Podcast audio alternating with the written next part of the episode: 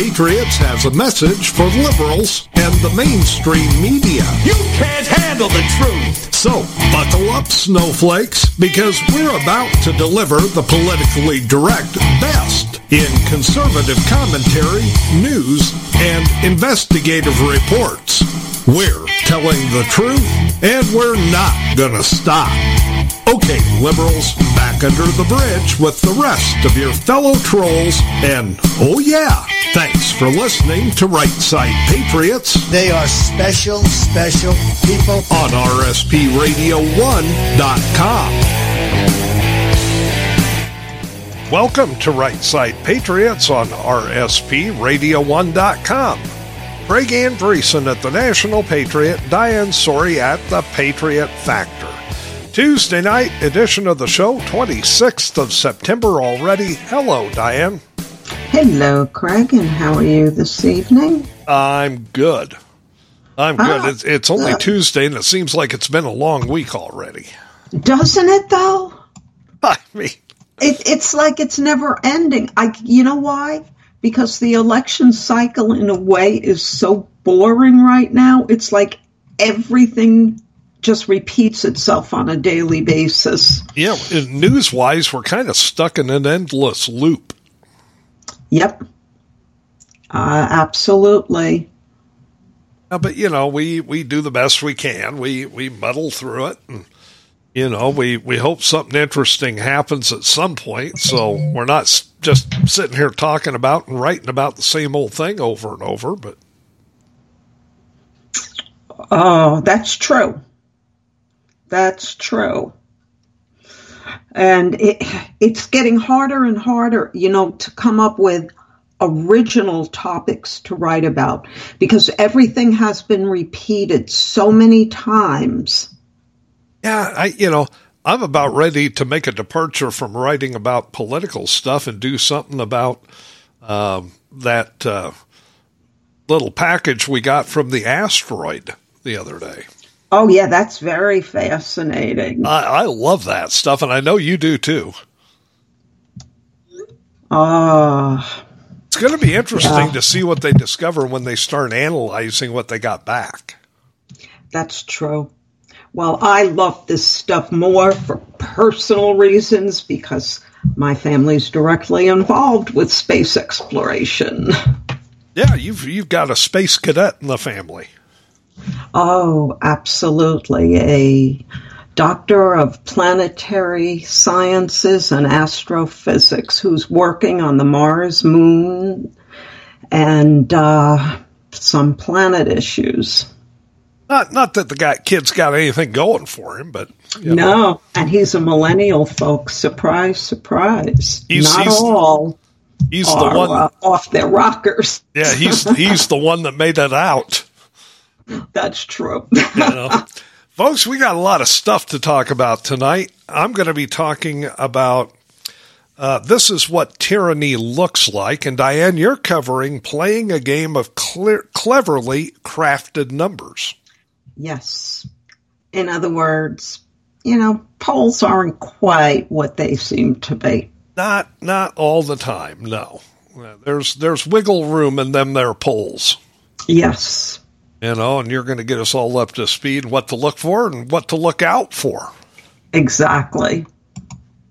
Uh, we got some good stuff coming up for you tonight, but let's start with some quick hitters. We'll start with Gavin Newsom and his time. Well, we kind of do because I honestly, this is kind of important when you consider the grand scheme of things.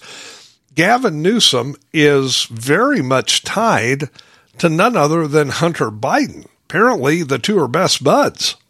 Yeah. Well, that's what I meant. You know, uh, Newsom is part of the ick factor. You True. know, it's like you just want to take a shower or spray yourself with Lysol after uh, discussing Newsom.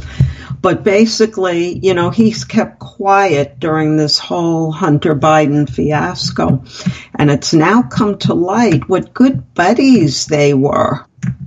Well, apparently, Hunter Biden uh, donated quite a bit of money to Newsom's campaign out in California, Mm-hmm. among other things.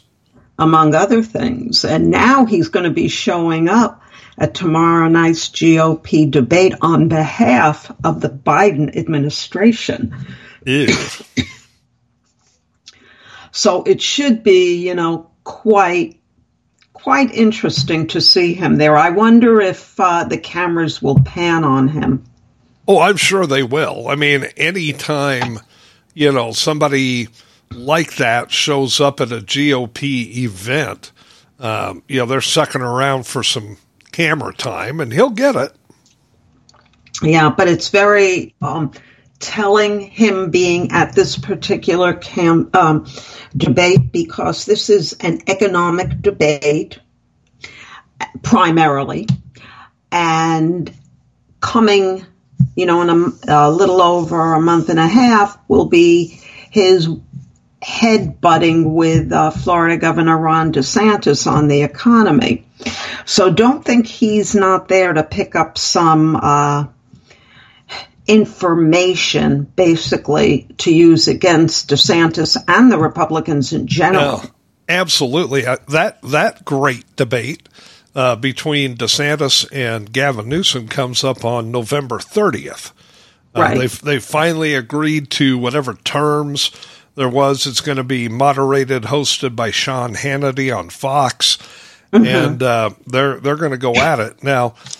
I don't know. You know, correct me if I'm wrong, but I'm kind of thinking Ron DeSantis can mop the floor with Gavin Newsom when it comes to the economy. I mean, look at the difference. I mean, it's just, it's a slight difference. You might have to get a magnifying glass, but look at the difference between the economy of Florida and the economy of California let's put it this way Florida is not only the free state of Florida, but businesses are thriving. People are moving here left and right. The home, um, the building industry is great. Restaurants are open. Everything's open and thriving. California is dying by the day. The streets look like, you know, littered with garbage. The homeless are doing you know what nasties in the streets. Um, the drug issue is out of control. San Francisco, a once beautiful city, is just a city of filth and disgust. Stores well, are being robbed left and right. Crime is running rampant. Yeah. What is Newsom going to say that is so wonderful about his state? Uh, uh, I don't know. I mean, yeah. I, it's going to be entertaining to find out. I mean, you know, you, you look at the situation there and you think, well, how can he brag about that? But I guarantee you he will. Oh, of, co- of course he will. Of course he will. Um, but as far as he with with Hunter Biden, and besides Biden um, contributing a lot to his gubernatorial campaign. Newsom was among those that were invited to a China state dinner by the Bidens, but no one's sure if he attended or not. Now, we would know if he attended if they would turn over visitor logs. Well, they're not going to do that. And and that tells me he was probably there. Right. And they don't want that out now because here it is. He has a failing state. And now suddenly he's, you know, fraternizing with the enemy, if you will. Well, not only fraternizing with the enemy, but fraternizing with the Biden crime family syndicate at the same time. Well, that's you part know, of the enemy. well, it is. They're pretty much one and the same. They're interchangeable. You know, yes. you get right down to it. But it's it's very interesting that this comes out now when it's very possible that Gavin Newsom is measuring for new drapes in the Oval Office. He can measure all he wants, but he's not getting there. Well, he might be the well, uh, nominee. Well, I shouldn't say that, Craig. We can never forget the voter fraud. Right. Biden campaigned from his basement and got there. That's true. Yeah, you know. So Newsom can get there just, you know, sweeping up the streets of San Francisco if he has to. It, but, but we know he won't because if he had any intention of cleaning up the streets at San Fran, he'd have done it already. True. Well, you know, there was a very disturbing report on um, uh, the five today. I don't. I, I I think it was Judge Jeanine that talked about it, but I'm not positive on that. But it was the fact that people now in California's major cities that are absolutely falling apart, they've kind of become complacent and accepting of their cities being turned into crime ridden dumps. Well, you know what? If you want history's lesson, and I say if you don't pay attention to history, you're bound to repeat it. Absolutely. If you want the, the history lesson on what happens to a city that goes in that direction, you don't really have to look any further than Detroit, Michigan. True. You know, Detroit was once a thriving city. I mean, it was True. it was thriving.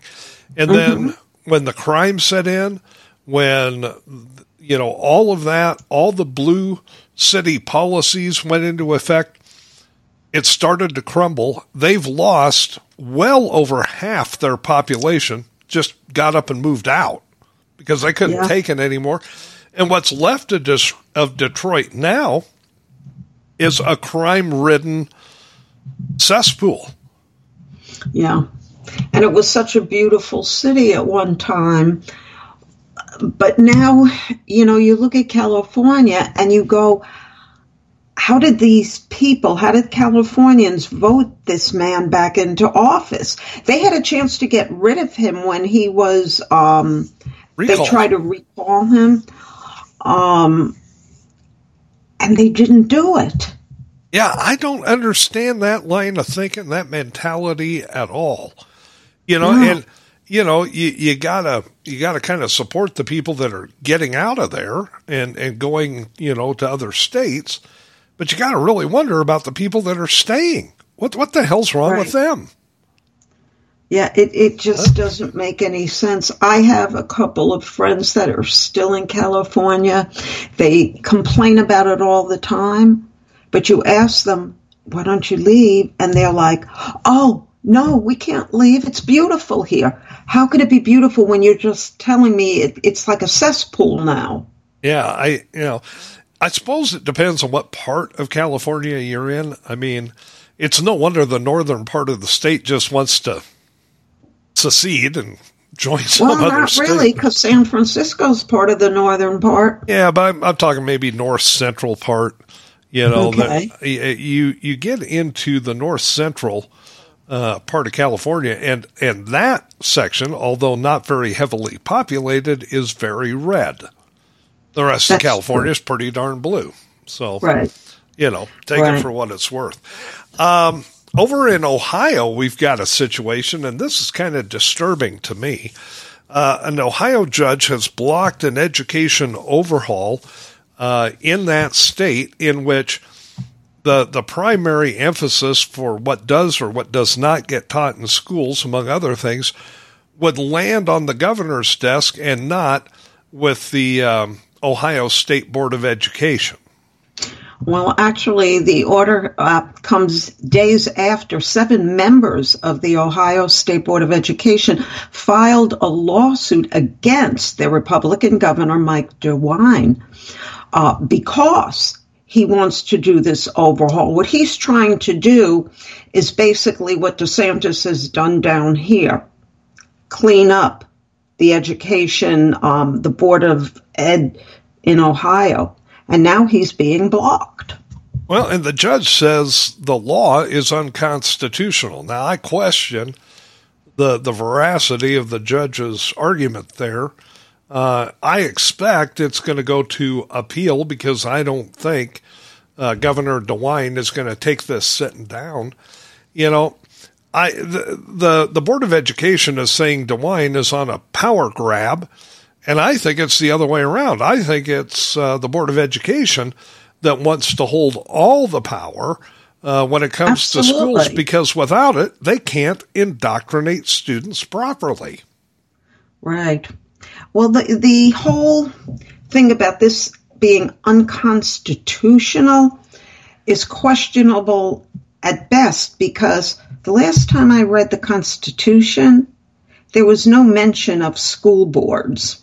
Yeah, I I, you know, that you're right because that's that's why I say I think the veracity of the judge's argument uh, is questionable. In this and what was it? Uh, DeWine's attorneys are calling it a frivolous lawsuit.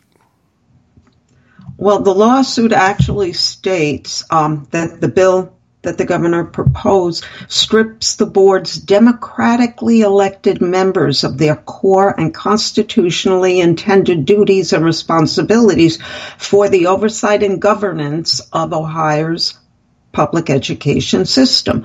Simply, they won't be allowed to indoctrinate students anymore. Boo hoo. Boo hoo. And, and they absolutely don't want that.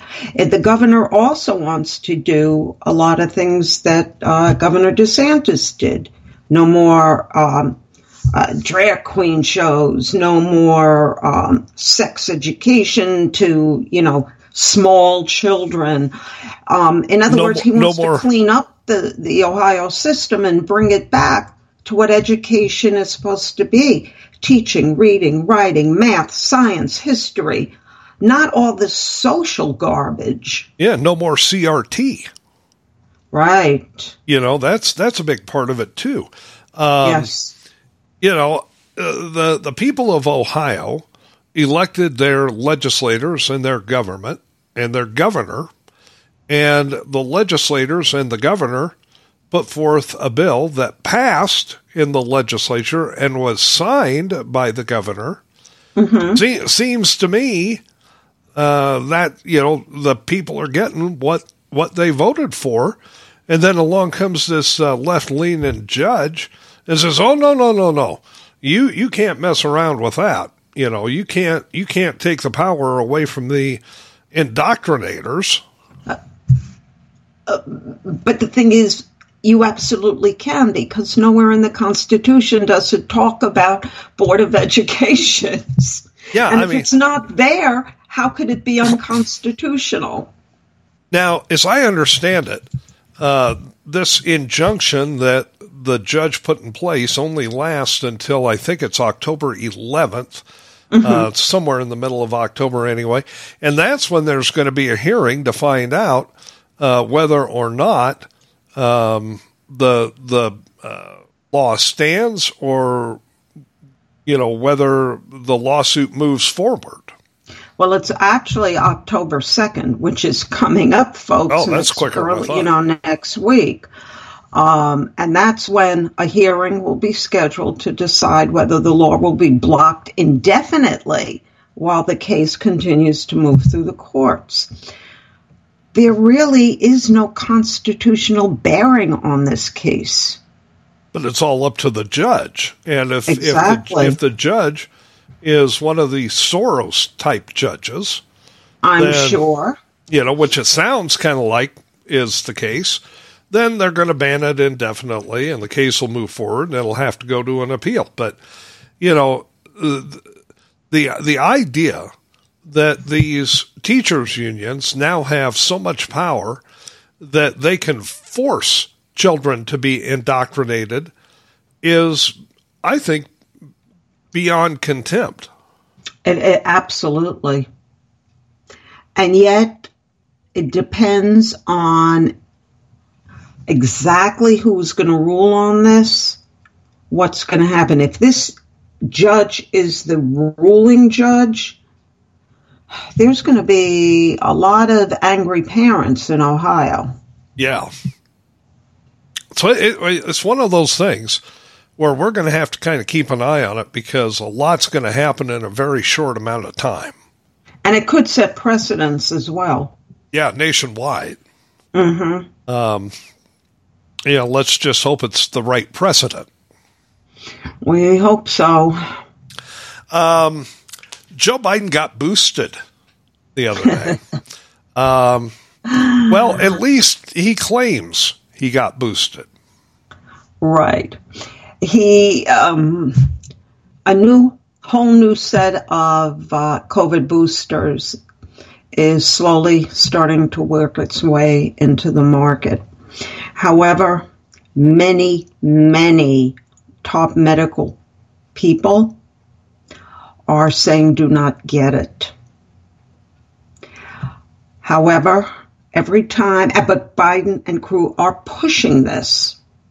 And yet he's supposedly pushing this, but they had to, according to Medusa, otherwise known as, uh, what's her name? Jean Jean Pierre, Pierre. whatever. I call her Medusa for pretty obvious reasons. Um, instead of being out there promoting it like he was with the other jabs and boosters, showing the public he was taking his shot. This was done behind closed doors, no cameras present, and supposedly he got the newest vaccine along with a flu shot.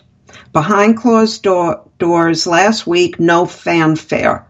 But everybody has to go out and get this. Right. Now, the question becomes did he get boosted with anything, or is this just a sham? Personally, I'm beginning to think it's a sham. Um, you can just inject somebody with saline, saline if there's any official pictures. Oh, look, look, look. Or if he did get the shot, I would not be surprised if he starts showing the adverse effects to it. They probably just didn't want the public to see him being distracted by a squeaky toy and a lollipop. That could You know? that I mean, could very well be. it's it's weird because all the times he's done it before, he's done it right in front of the cameras. Exactly, and made a big thing about it. But here it is. This is supposedly the new, the next generation of MR, you know, vaccines. Uh, it's supposed to take care of this, this, and the other thing. No matter that many medical professionals have come out and said, don't do this. Do not take this vaccine. Because what happened in the control group that it was tested on, they became more susceptible to other forms of COVID, other variants. Right. It didn't it didn't protect them.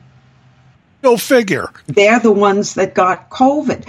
And yet people like me and, and many others, unvaxxed, unboosted, unmasked, did what we had to do.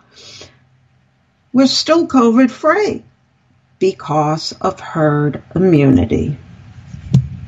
Now, it's I don't know. I mean, I wouldn't be surprised they release an official photo of the uh, of the boosting of Biden, but I Prove it was the prove it was the booster.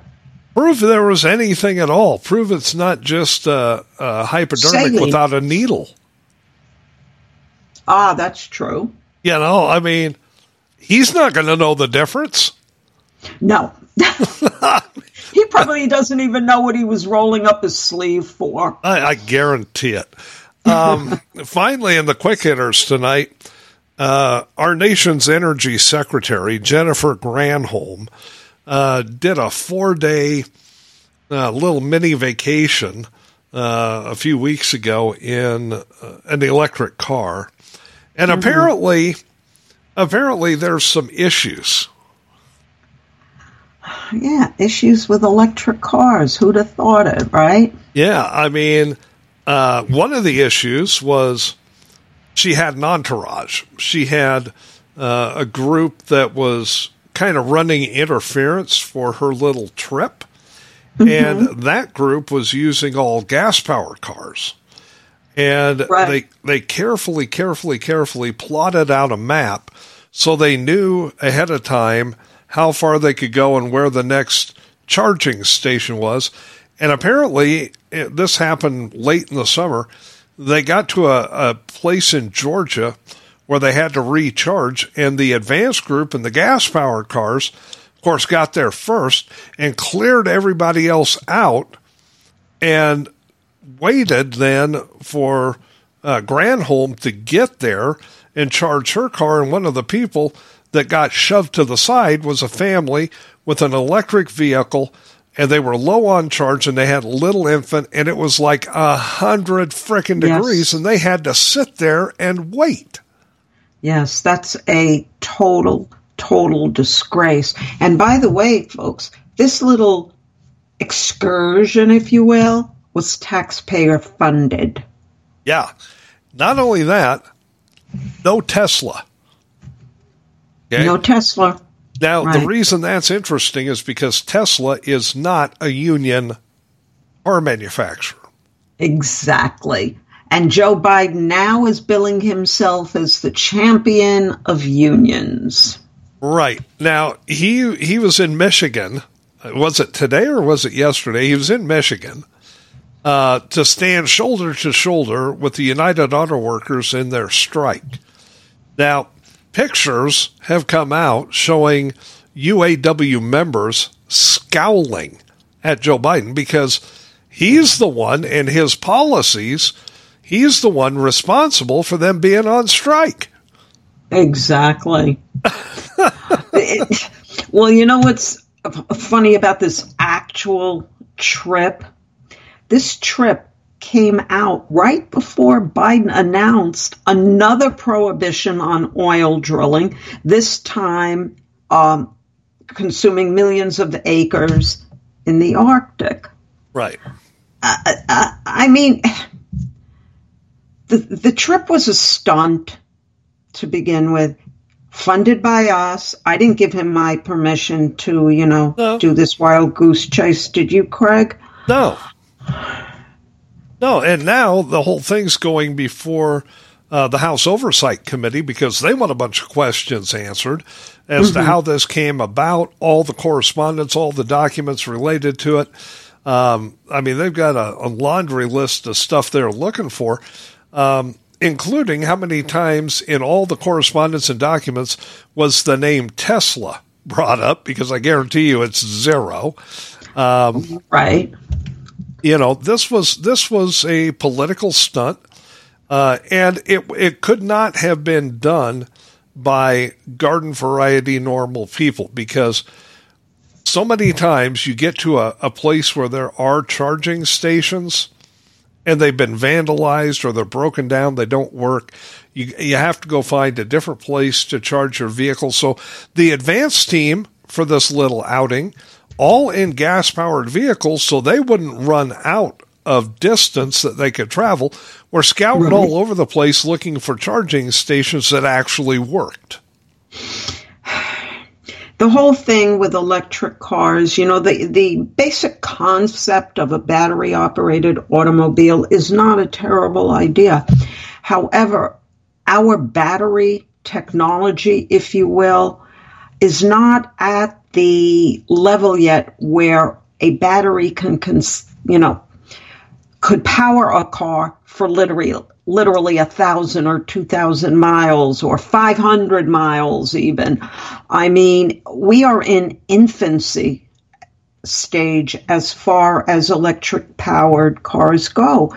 Plus the fact he is pushing something that we rely on China for the lithium for the batteries to, you know, move these cars. Well, and that's we don't one... have the supply of lithium needed for all the supposed people buying electric cars in this country.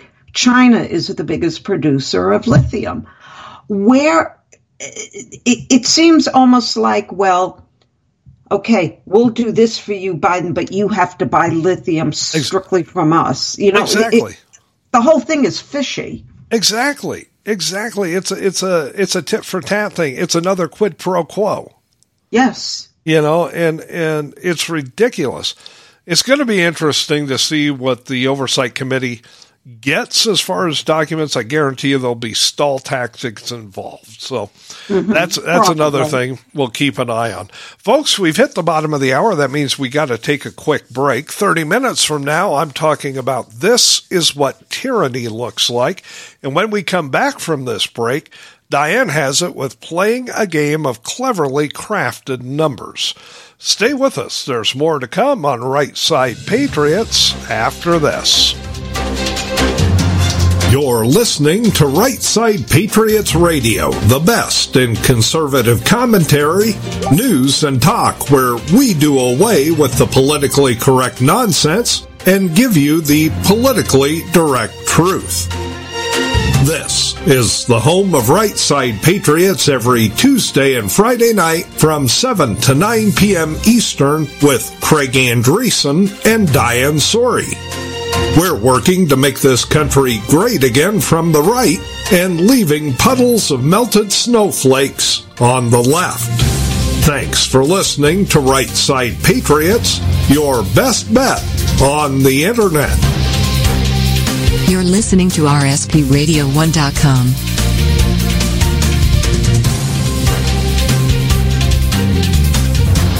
Hi guys, Diane Sori from The Patriot Factor on thepatriotfactor.blogspot.com, where I found a home base seven years ago after becoming one of Facebook's longtime Facebook felons, or so I've been told by the Facebook gods. On my blog, you will find not only my articles, but our Right Side Patriots investigative reports, as well as stories and links to and from well-known writers and bloggers, plus what I call almost daily memes, my snarky take on news of the day. And for more great takes on the issues of the day, check out the National Patriot at thenationalpatriot.com, where you can read Craig's insight into all the current news happenings and join us both on Right Side Patriots every Tuesday and Friday night from 7 to 9 p.m. EST at rspradio1.com.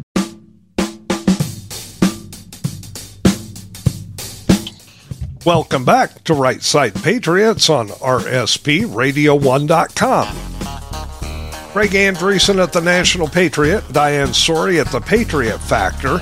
If you miss any part of tonight's show, go to rspradio1.com tomorrow morning, click that podcast button, and have at it because this show and all the rest will be there waiting for you. Yes, sir. All right, so folks, if you're living in a cave in Tora Bora, you probably don't realize what's going on in this country, but we are in uh, the uh, swings of a political campaign, uh, presidential campaign. And of course, with any presidential campaign comes polling. Well, we're Yes. more than a year away from the camp from the actual election. The campaign is heating up. So how much do the polls matter at this point in time? Diane decided to look into it this week in her op-ed, playing a game of cleverly crafted numbers. Let me begin by saying, as the 2024 election season starts heating up, the only Trump folks continue to worship at the altar of Donald J. Trump. They still hang on to his every word spoken and his every action taken, all while thinking that Trump already has the Republican nomination locked up. And while Trump could still get said nomination, the fact remains that Trump will not beat either Biden nor any Democrat that might replace him, especially if Obama himself is forced to pull his aged puppet out of the race. Better to replace him now with one more conducive um, to doing what he or she is told to do, then let Joe Biden start making his own decisions. But why, in my opinion, will Trump lose? The most obvious answer, of course, is that the Democrats have had almost four years' time to fine tune and polish, if you will, their mastery at perpetrating what I call uh, election irregularities, aka fraud, in layman's terms. If you think 2020 was the epitome of an election stolen, 2024 shenanigans will see 2020's pale in comparison.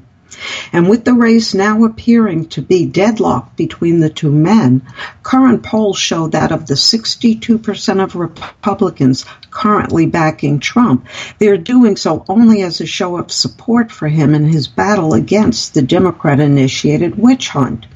While 64% of Democrats currently supporting Biden are doing so solely as a vote against Trump numbers way too close not to see election irregularities again coming into play. Simply, both reasons stated are not the right reasons upon which to base who will become America's next president, never mind who is actually the best choice to be president. And Craig, why so? because these numbers also show that for over 60 plus percent of Americans, it's revenge politics, not substance or what each man brings to the policy table, that appears to be the only reason for their voting, whether it be for or against Donald J. Trump. You know, one of the things that's really interesting in, in, the polling and at this particular point in the campaign is the the fact that all these things are coming down on Donald Trump. There was uh, yet another decision made by a judge today regarding his business dealings in New York City. Mm-hmm. And yet, with all of this, you know, swirling around the, the candidate Trump, what's happening to the poll numbers? Well, you have to start by saying a lot of that is um, cynicism whether it be righteous or not, we still see Donald Trump's poll numbers grow with each indictment the Democrats levy against him. So, knowing this outcome, the questions become why then are the Democrats continuing this endeavor? Why are the Democrats indicting a man they know could somehow end up back in the White House and even if convicted, could once in office pardon himself and the others charged along with him? Why? The answer is simply because they can. And with the Democrats most always being media aided in their quest, after all, Trump news, whether it be good news or bad news, helps assure said media of a ratings bonanza, which equates to increased revenue for their all important bottom line profits. So, as we expected, we now see these folks continuing to relish in painting Donald J. Trump as democracy's enemy, thus creating a partisan loyalty ploy being laid bare for all to see. So, with the media and Democrat hierarchy keeping the focus on Trump via their ever growing witch hunt scenario instead of on sickly, gaffe ridden, economy destroying Joe Biden and his crime family syndicate, they're able to gather real time numbers to see just how loyal Republicans are to the man who carries way too much political baggage. And with the media still controlling the election discourse, coupled with their tallying up said numbers as many Republicans rally around Trump, for now anyway, they can see exactly the numbers needed to not only get Biden reelected, but do so by playing to the all important independent voters. And why these particular voters? Because independent voters are still, for the most part, sitting on the fence in a quandary over whom to vote for. A former president who could become a convicted felon or the man controlled by Obama, who himself is, in my opinion, controlled by the infamous George Soros. And as I write this, Trump's much needed to win independent vote numbers are simply not yet there, and the Democrats know this.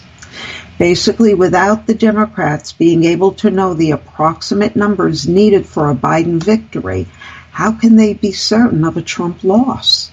Simply, they can't be. And now, with polls showing Trump's support numbers growing with each new indictment levied against him, the fabricated witch hunt takes on a whole new meaning as it does draw out the numbers of the Democrats, the numbers they need to see, so they can plan their irregularities against Trump accordingly. And this drawing out of numbers might have been the Democrats' strategy all along. Continue to indict Trump, cleverly craft his trial dates to occur when it's more advantageous to the Democrats, and the independent and a number of Republican voters might not be for Trump, there for Trump to secure the nomination. And why so, Craig? Because the trials would actually be underway and key evidence would have been presented, some of which would not be in Trump's favor. Okay, so here's a question for you because you've mentioned, you know, O'Biden and Obama and, you know, however you want to, you know, term it out. But with Biden on the ticket, and all the problems he's having, not only, you know, with the bribery and the whole crime thing, but also cognitively uh, mm-hmm. and everything. How much does the wizard behind the curtain play a role in keeping Biden at the top of the ticket? Okay. By keeping Joe Biden on the top of the Democrat t- uh, ticket, the Democrat hierarchy counts on Democrat voter, voters to rally behind Biden, commonly referred to as O'Biden, for they know that in the end, Democrat voters, most of whom are still loyal to Obama, do tend to put partisan politics above all else, and way more times than not will vote a straight party line ticket. Obama's fourth term in office counts on this happening, and he and the party elite will do any and everything to see that Trump is so mired down in indictments that the much needed independence, coupled with mainline Republican voters, will continue to turn away from Trump. Now here is where some variations and questions regarding this scenario comes into play. First, what if Obama and crew do decide that it's time to pull Biden out of the race? Who do they substitute in his place as their choice of options, no matter whom they pick, has their own issues to deal with? And second, how would Democrat voters and the media treat said person at this late date? However, before I answer those questions, it's important to understand that no matter what the polls currently say, Remember, polls are usually decidedly partisan in nature, with numbers easily skewed to favor certain candidates. Most Americans, except for the only Trump folks, do not want a Trump v. Biden rematch, as most view both men as too old, and that it's now time for the next generation of leaders to take over. But why is the age issue now becoming a forefront matter? Our government as it stands now is mostly comprised of the baby boomer or pre-baby boomer generation, with a scattering of millennials and Generation Xers thrown in for good measure. And while those on the older side might or might not have served us well in the past, they now need to understand that all things in due time must come to an end. Those like Nancy Pelosi, Dianne Feinstein, and Mitch McConnell, to name but a few, should have retired long ago, if not for health reasons alone. There's the fact that judgment, cognitive skills, and stamina does tend to falter when one reaches a certain age. And while the old adage that with age comes wisdom might be true for most folks. It seems that for some in today's government, wisdom, common sense logic, and clear thinking, things critical to America's well-being, seems to evade them. For in their health, physically and mentally declines, these folks seem to strive to hold on to power even more so than they did in their younger days. You know, Diane, you, you mentioned three names in the in that part of this: uh, Pelosi, Feinstein, and Mitch McConnell. You mm-hmm. know, and, and I don't want to cast aspersions on anybody that's getting up there in age, but Nancy Pelosi and Dianne Feinstein were waitresses at the Last Supper, and Mitch McConnell held George Washington's horse. you know, so very well be. I mean, those aren't you know there's there's age issues on both sides of the aisle, but it's not just right. related to Congress. Right now, kind of Biden fits into that too, doesn't he? Oh, well, Biden directly fits into that category for while age might just be a number for the lucky few. In Biden's case, age has not treated him well. We see that daily in Biden's slurred and sometimes incomprehensible speech, his actions, his declining agility, his mannerisms, and his overall failing mental acuity and forgetfulness. And when you add in policies that are proving to be truly anti-American, this man has no business running for anything, let alone president of these United States. Even Obama knows he can no longer fully control Biden, for the puppet strings he's tethered to are now knotted midstream. America sees this, the Democrats see this, and yet we still, for now anyway, see Biden in the race. And while Donald Trump, who's just three years younger than Joe Biden, thankfully does not show Biden's physical decline, the pressures he's under with all these indictments and accusations, a political witch hunt like none ever perpetrated on either a sitting or former president before, has taken a toll on him as well. How so? Because the man who championed the concept of MAGA no longer is the man he was in 2016. For Trump has now become a man not driven by what's best for America, but why what's best for him alone coming in the guise of revenge politics, probably the worst reason to run for office, as revenge more times than not never works out as one has planned, means that if Trump were to lose to Biden a second time, whether it be via voter irregularities or not, it would not only negate all the good he did while president, but it would sadly be the direct lead into Obama's fundamental transformation of America reaching its final fruition.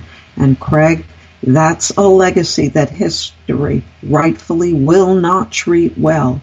But what is even sadder is that Donald Trump knows this and still continues to run for an office that the Democrat hierarchy will never again allow him to achieve. Yeah, by hook or by crook, they're they're going to mm-hmm. do everything they can, and mostly by crook, I think.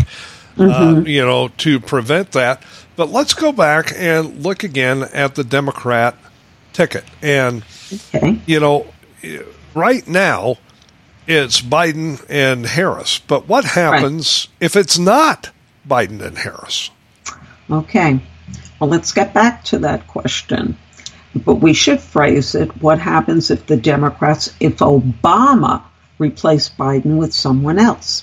They know that Biden's replacement cannot be the abject failure that is Kamala Harris. So who of name is left? Who has enough national visibility to be able to turn the tide in their favor as time is running out for whomever to garner momentum if Trump were to stay in the race?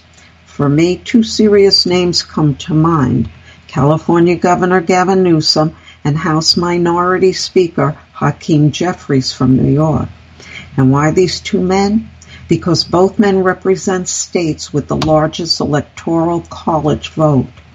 Remember, it's not the popular vote that elects the president, it's the electoral college vote that does.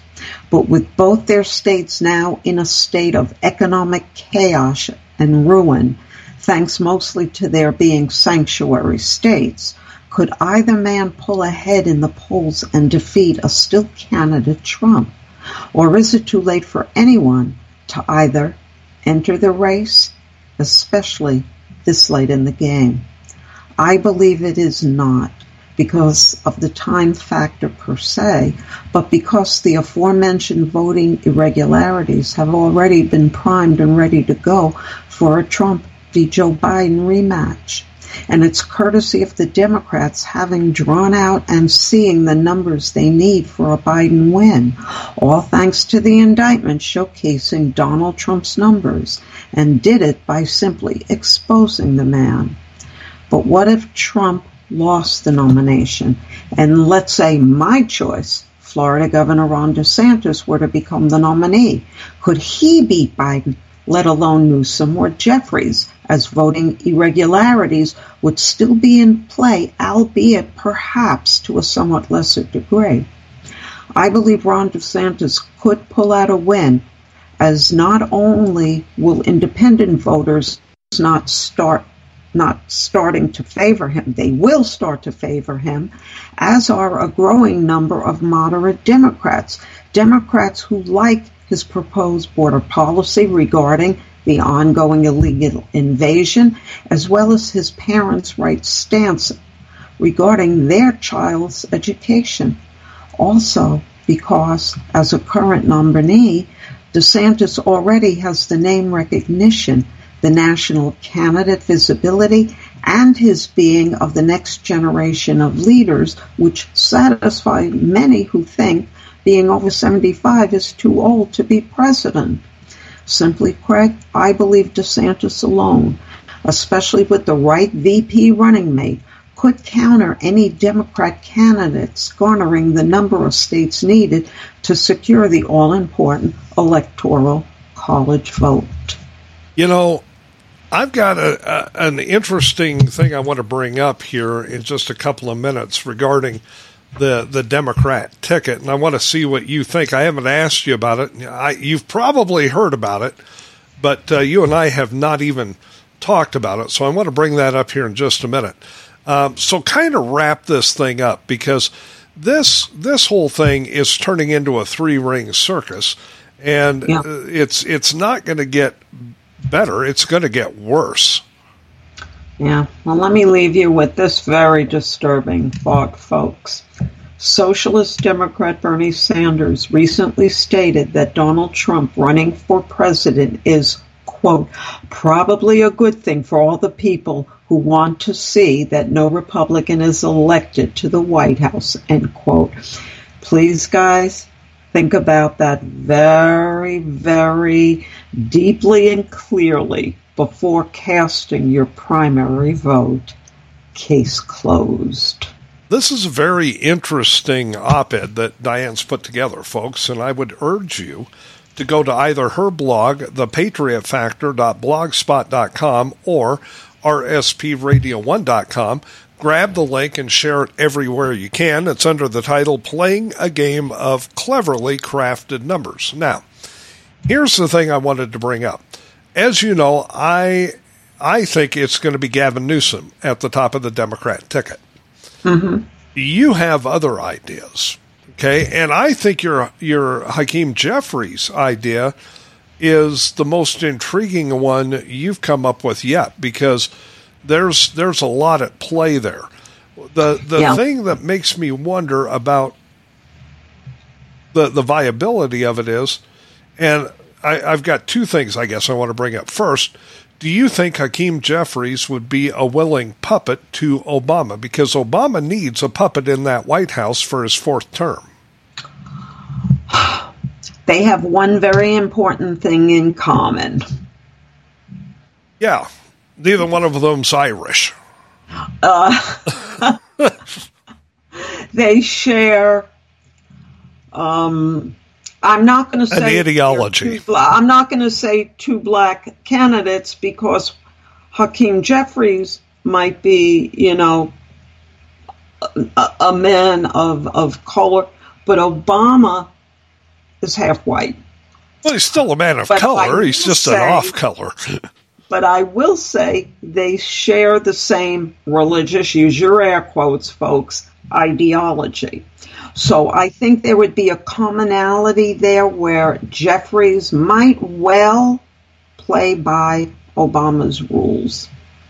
Okay, it's an interesting concept. Okay. Have you heard who Ted Cruz thinks it's going to be?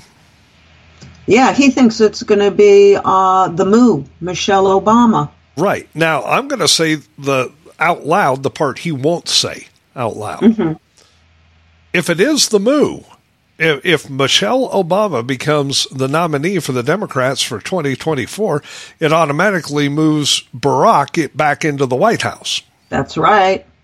Okay, and and she would be directly a puppet of his because she's got no idea what she's doing.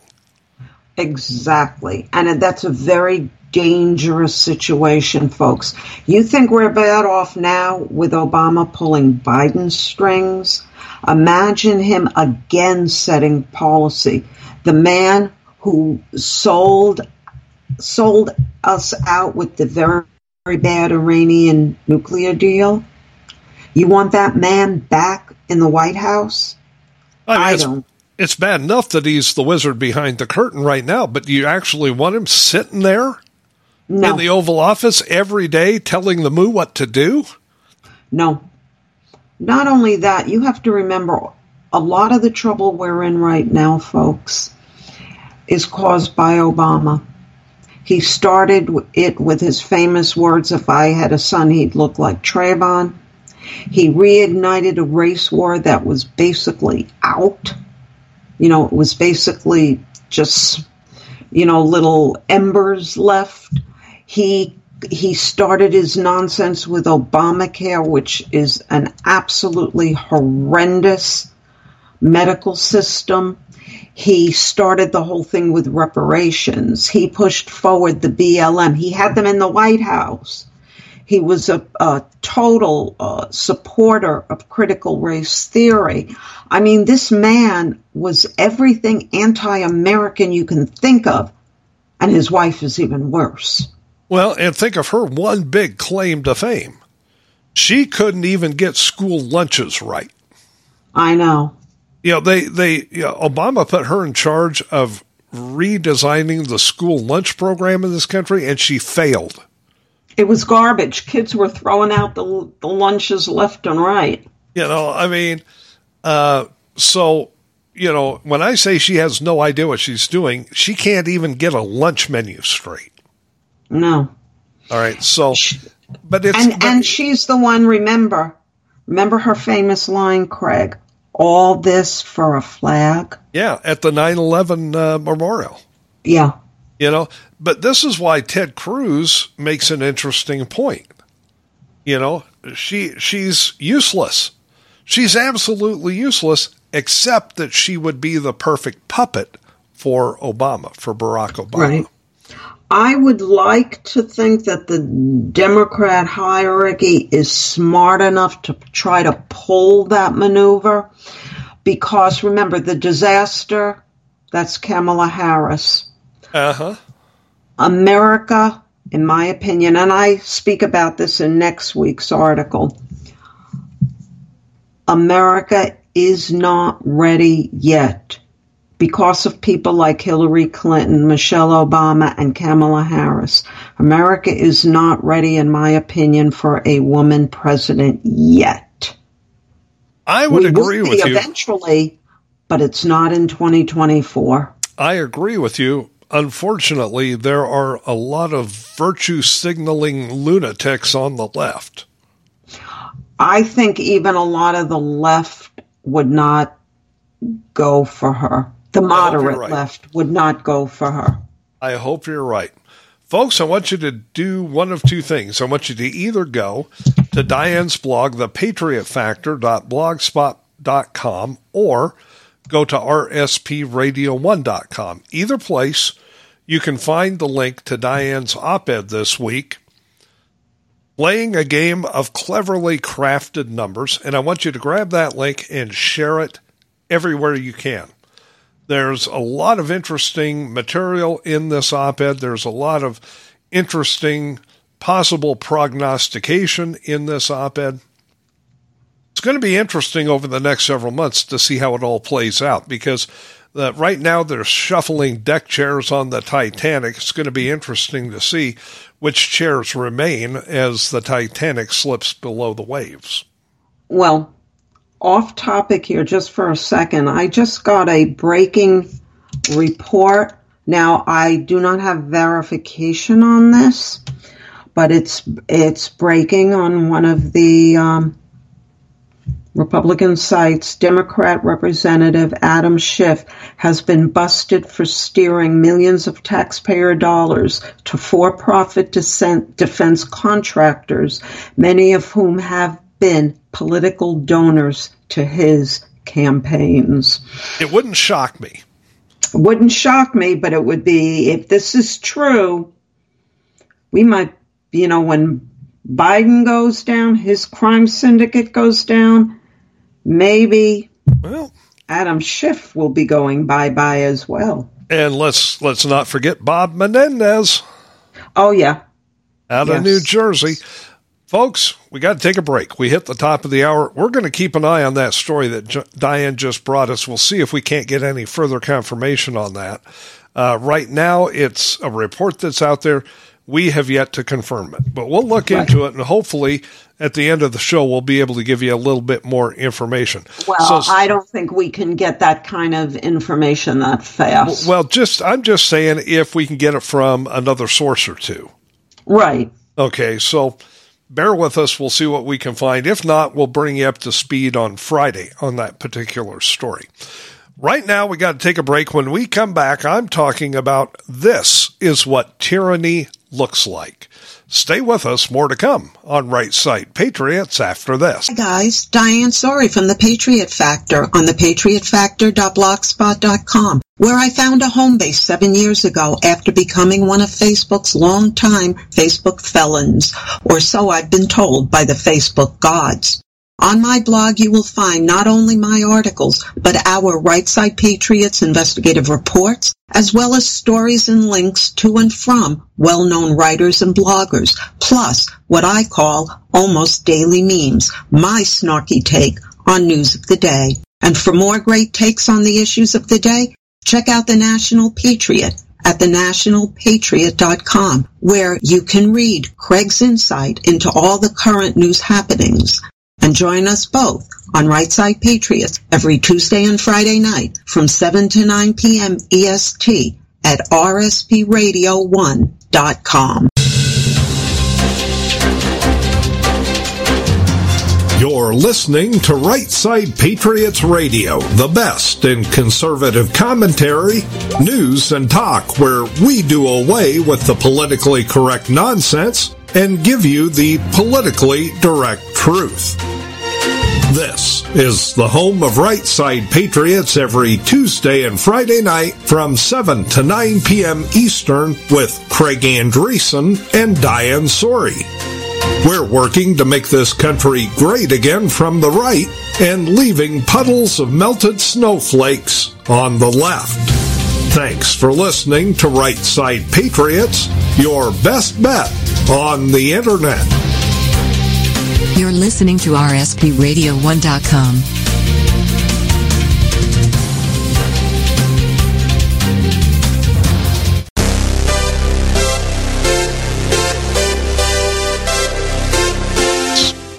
Welcome back to Right Side Patriots on RSPRadio1.com.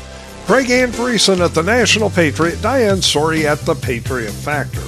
It's Tuesday night, and if you miss any part of the show, go to rspradio1.com tomorrow morning, click that podcast button, and have at it.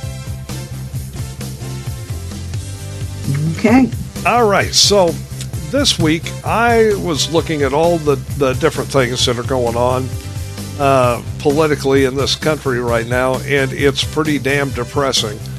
Um, you just you just get the feeling that the founders and framers would be spinning like lathes in their grave if they could see what's happening now. Mm-hmm. So I put together uh, a commentary under the title of "This is what tyranny looks like."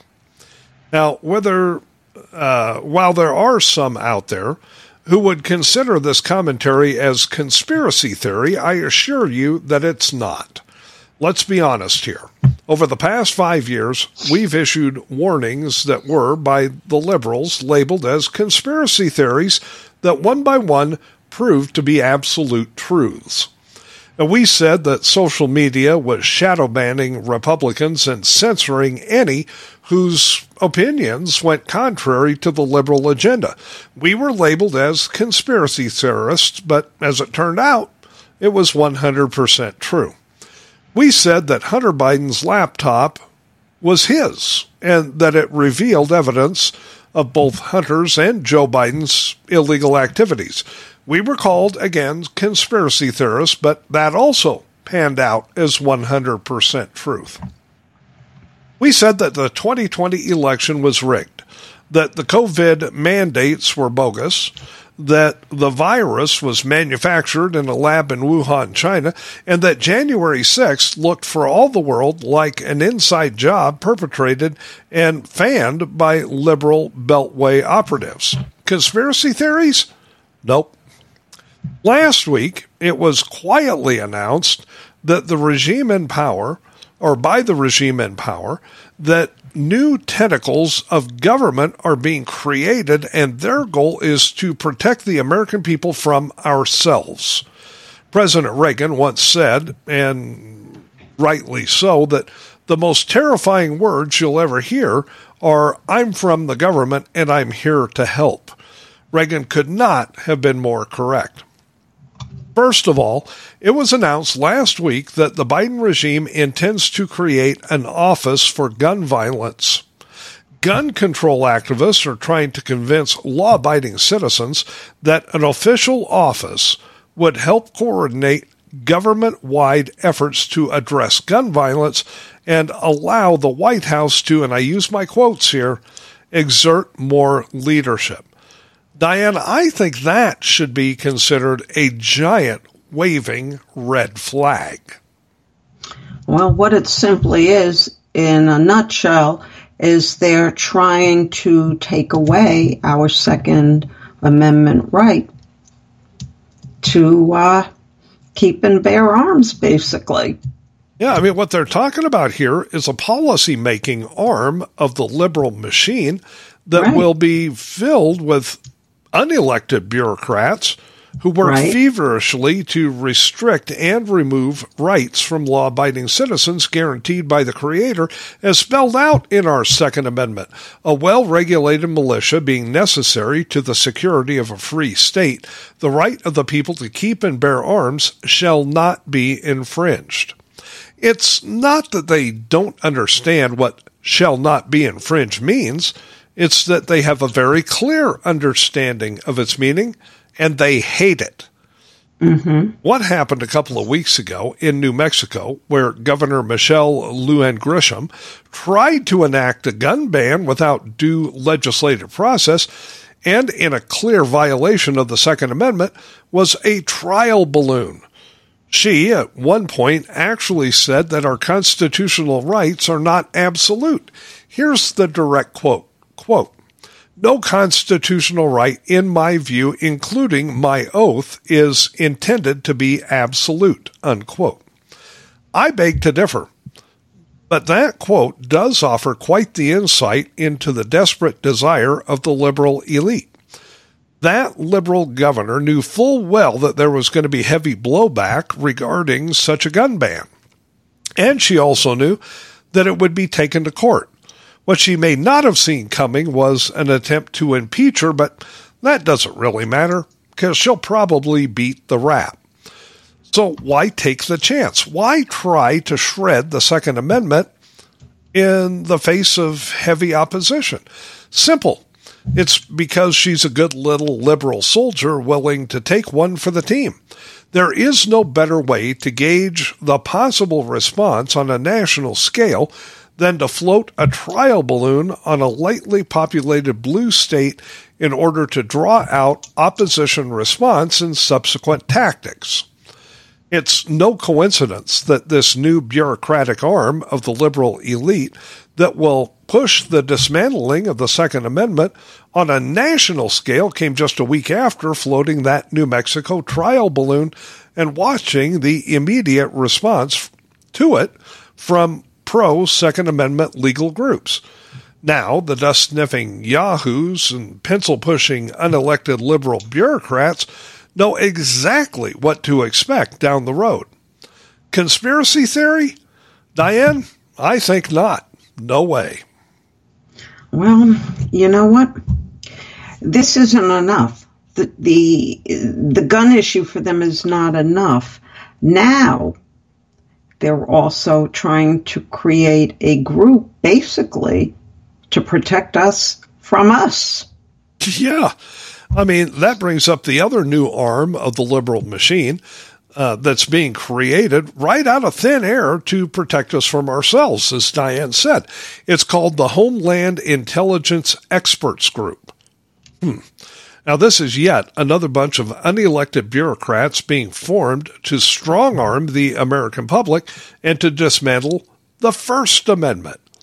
The supposed job of this group, according to DHS Secretary Alejandro Mayorkas, is to, and I quote, provide advice and perspective on intelligence and national security efforts to the Office of Intelligence and Analysis and the Office of Counterterrorism Coordinator to support DHS's vital work to protect our country. Unquote.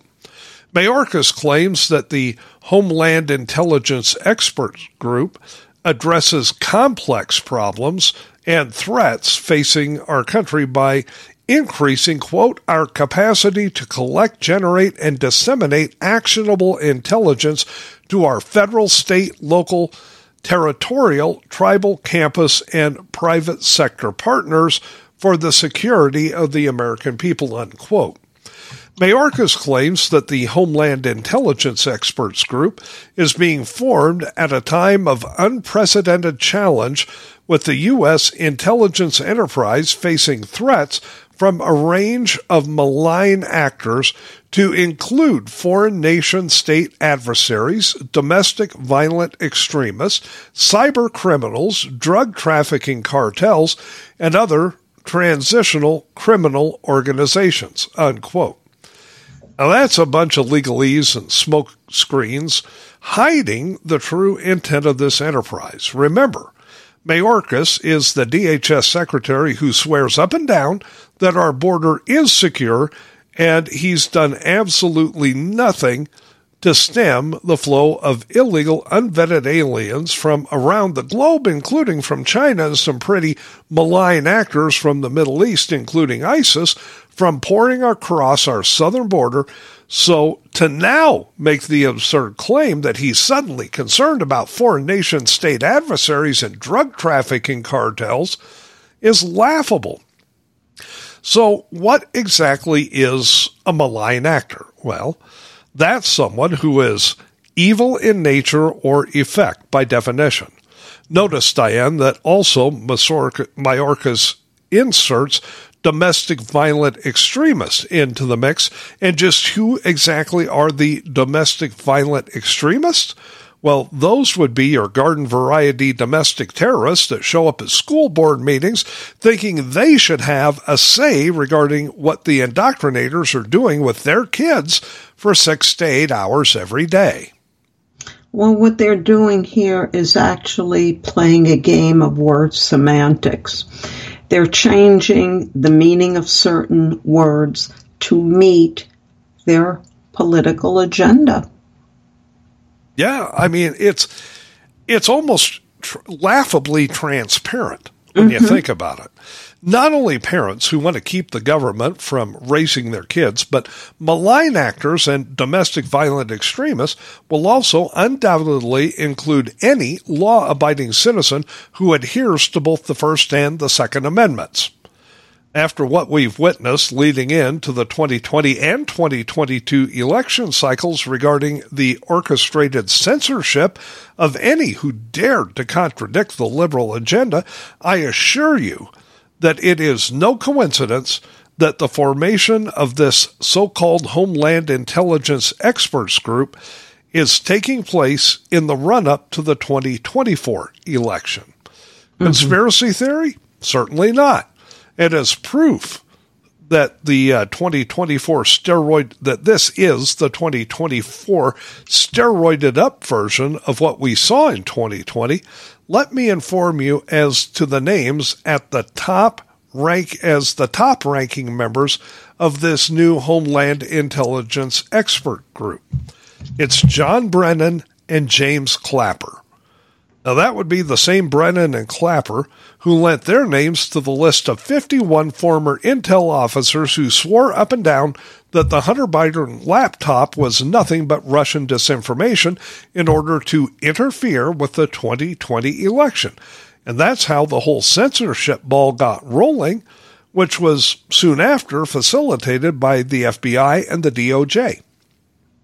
Homeland Intelligence Experts Group my ass.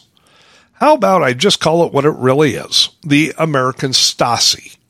Now, for those who may not have a clear recollection of the Cold War, the Stasi was the Ministry for State Security, which was founded in 1950 under the direct guidance of the Soviet secret police as being a domestic secret police organization, and it was also an investigative authority within the Soviet Foreign Intelligence Agency.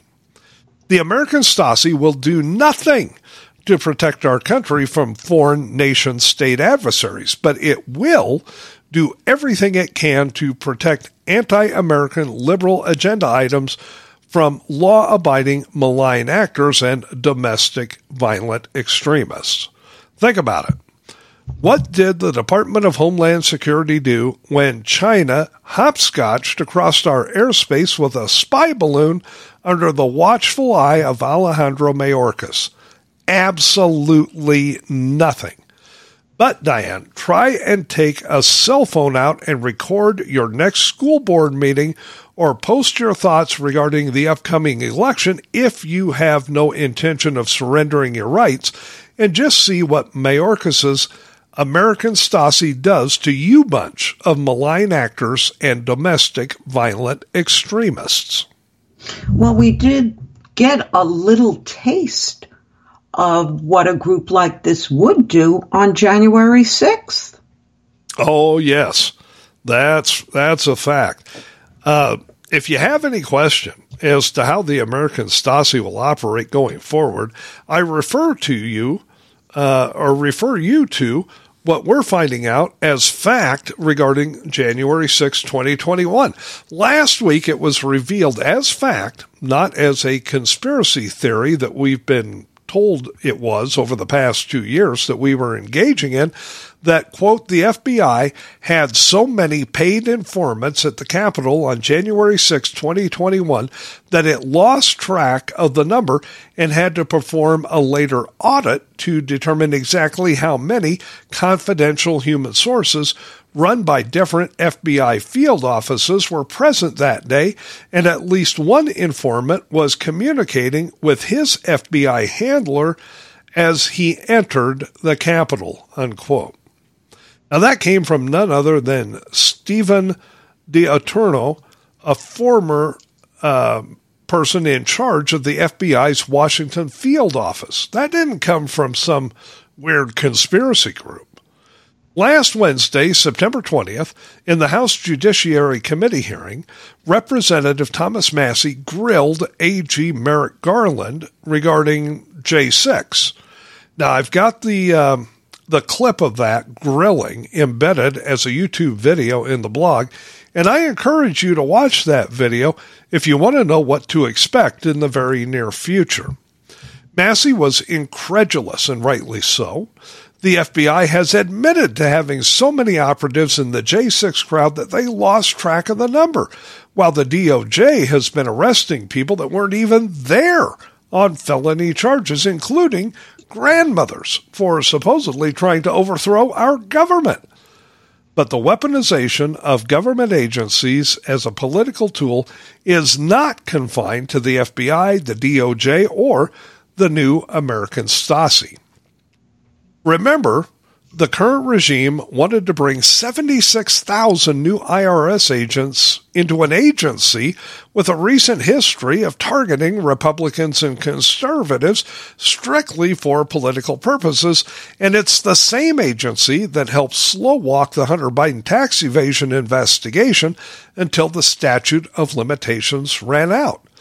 Trust me, Diane, if the liberal elitists ever seize control of both the House and the Senate again, they will fully fund that strong armed and heavily armed branch of the Stasi.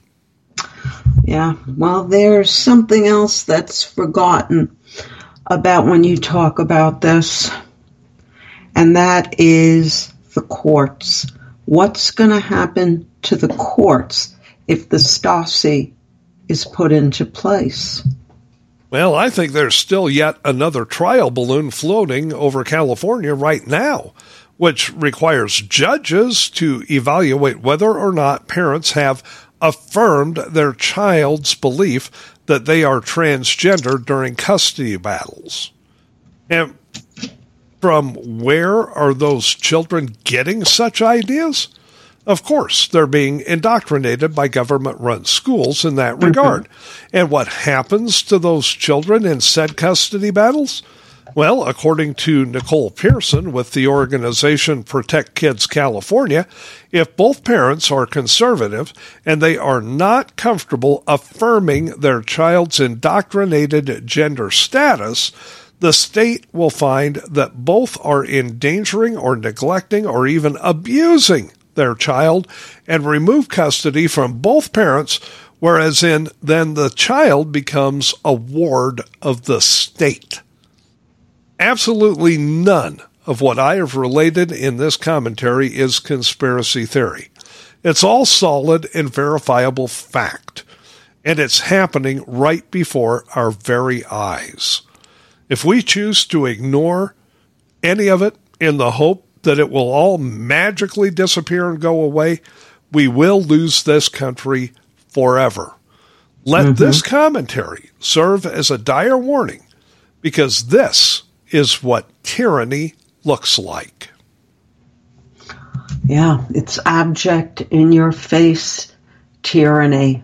And the problem is, if we don't get a Republican into the White House, if we don't take back the Senate, and if we don't keep the House, which is tenuous at best to begin with, our country is the republic we were meant to be.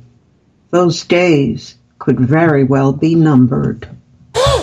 yeah, I, you know, you look at the situation we're in, and these liberals, the liberal elite, they're not even trying to hide it anymore. No, you know, no, they're, no. they're not even trying to disguise what they're doing. Right. Yeah, this is this is as in your face as you can get. You know, they're they're putting together this Homeland Intelligence Experts Group. Really? And they, and they're they're proud of it. And and yeah. get get this. And I, I have this this is actually from the the commentary and it's a direct quote. What they're hoping to do is increase quote our capacity to collect, generate, and disseminate actionable intelligence to our federal, state, local, territorial, tribal, campus, those are your centers for higher indoctrination. Right. And private sector partners for the security of the American people. No. If you think the censorship from 2020 was something, you ain't seen nothing yet. What this is, whether some like it or not, this is Nazism come back to life. Yeah, and this I mean, is the SS folks.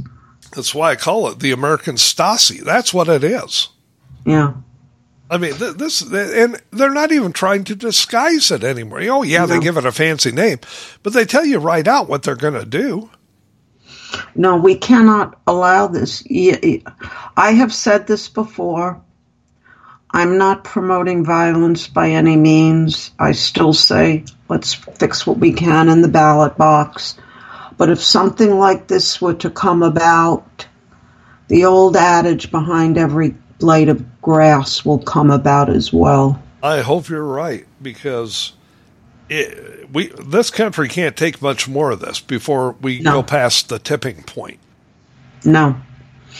The when we're more worried about trans people than we are about what's happening at our border, when we're more worried about um, we can't drill here, we can't drill there as people, Americans can't afford food, home. We have veterans sleeping on the streets who just cannot afford not only homes, but proper medical care. If we're putting all this nonsense before what's really important, we will lose this country. And the only way to stop it is picking the right person to not only run, but to have the Republican hierarchy start laying down the law about this early voting crap, this voting on the day you register crap, and everything else that goes along with it because the Constitution clearly states the words election day.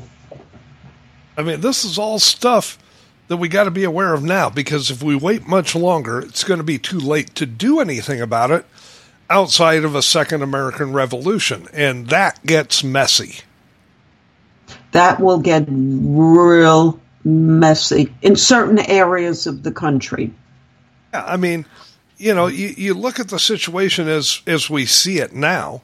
If you think, well, this isn't that big a deal, and oh, this will go away, and you know, you're you're wrong. This is a huge deal, and it's not going away. They're no, counting the people that are putting the Stasi together, the people that want to erase your Second and First Amendment rights. They're counting on your complacency. Well, some of us aren't complacent. Some of us are wide awake, whether de- the Democrats like it or not, and we know what they're trying to do. Right. But if they get this all in place, my point is, if they get this all in place, you can complain about it all you want, and you can even take steps to, to do something about it, but the Stasi will come to get you. Yeah. I mean, but again, vote carefully, folks. S- uh, seriously, our future depends on this election. Yeah, this the Republicans is... need to get off their butts and deal with the voting fraud.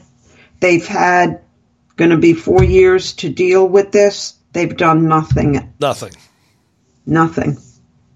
I mean, that's why I say at the end of the commentary, regard this as a warning, because if things don't change, and I mean change right now, then it's it's gonna it, we're gonna lose this country.